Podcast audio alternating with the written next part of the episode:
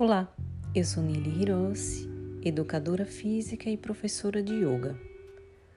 Hoje, o relaxamento é inspirado no livro Casamento Vertical e nas reflexões de Amanda Cardoso e nas minhas próprias experiências nessa área.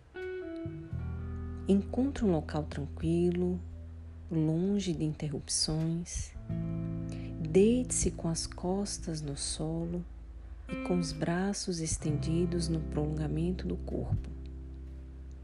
Pernas afastadas e palmas das mãos voltadas para cima. Relaxe todo o seu corpo. Deixe ele bem pesado. Faça respirações profundas e concentre-se na sua respiração. Relaxe os pés, as pernas, a pelve, os braços, as costas, o pescoço e toda a sua cabeça. Relaxe a boca, a língua, a testa, todo o seu rosto.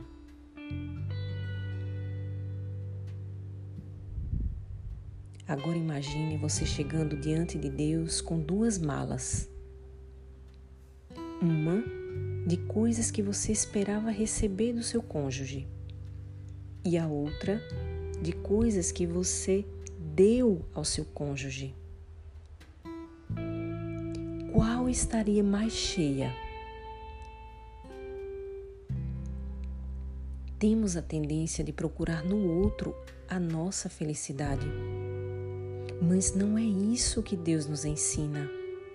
Ele jamais capacitou o nosso cônjuge a dar aquilo que só ele pode dar. Só Deus nos preenche com a felicidade plena. E a partir do momento em que confiamos totalmente em Deus, estaremos prontos a enfrentar os problemas do casamento. Mas a mudança começa em você. Isso mesmo, olhe para você, não para o outro. Considere as necessidades do outro mais importantes que as suas. Cale e escute sempre o que está por trás das palavras do seu cônjuge. Esteja pronto a ouvir, seja tardio para falar e para irar-se. Incentive ao invés de criticar. Seja doce no falar, aplique amor ao seu discurso. Procure solucionar os problemas à luz da sabedoria de Deus. Não varra os problemas para debaixo do tapete. Resolvam juntos. A falta de solução solidifica o coração. Duas pessoas indo ao mesmo objetivo chegam mais rápido. Se você foi perdoado por Cristo, por que não perdoar seu cônjuge? Perdoar é dar liberdade a um prisioneiro, nós mesmos. Perdoe sem reservas. Renove a sua mente pedindo a Deus que enxergue seu cônjuge como ele enxerga. Coloque os óculos de Deus e passe a enxergar o ser humano falho como você e não como uma pessoa que nasceu para satisfazer as suas necessidades. Lide com a realidade do outro como uma verdade. Aplauda seu cônjuge. Viver para si mesmo não promove satisfação. Você não é o centro do relacionamento e nem tudo gira em torno da sua capacidade de reparar os erros. Renda-se a Cristo. Quando confiamos em nós, a gente se frustra. Mas lembre-se, todo processo leva tempo. Casamento não é salto, é cultivo diário. Quer ter um cônjuge diferente? Seja você o agente de transformação. Faça você. Não espere do outro. O amor não espera nada para agir e não precisa de reconhecimento. Ajuste as suas expectativas sobre o casamento. Espere ser satisfeito em Deus, não no seu cônjuge. Jogue fora o egoísmo, a preguiça, o orgulho e a justiça própria. Se o seu relacionamento não está bom, foque no ser humano, não no momento ruim.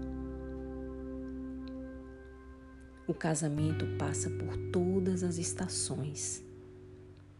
Então guarde mantimentos para o inverno e curta um verão maravilhoso com seu amor.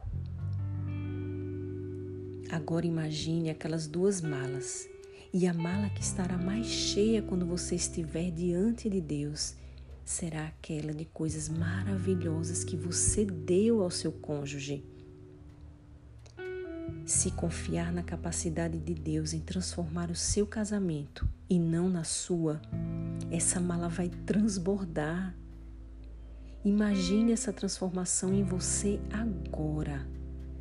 Tenha fé, renove a sua mente. Toda transformação começa na mente. Haja. Não espere pelo outro. Mude você. Seja aquilo que você deseja em seu casamento. Seja guiado pelo Espírito Santo e não mais pelas ações instáveis e burras. E não esqueça de algo muito importante. A fé não depende do que a gente sente. Depende daquilo que conhecemos sobre Deus. Nossa qualidade de vida é proporcional ao nosso entendimento de Deus. Agora faça algumas respirações profundas, com a certeza no seu coração que Deus pode mudar qualquer casamento. Quantas lições maravilhosas você ouviu hoje. Tenha coragem de colocar em prática. Abra os olhos devagar.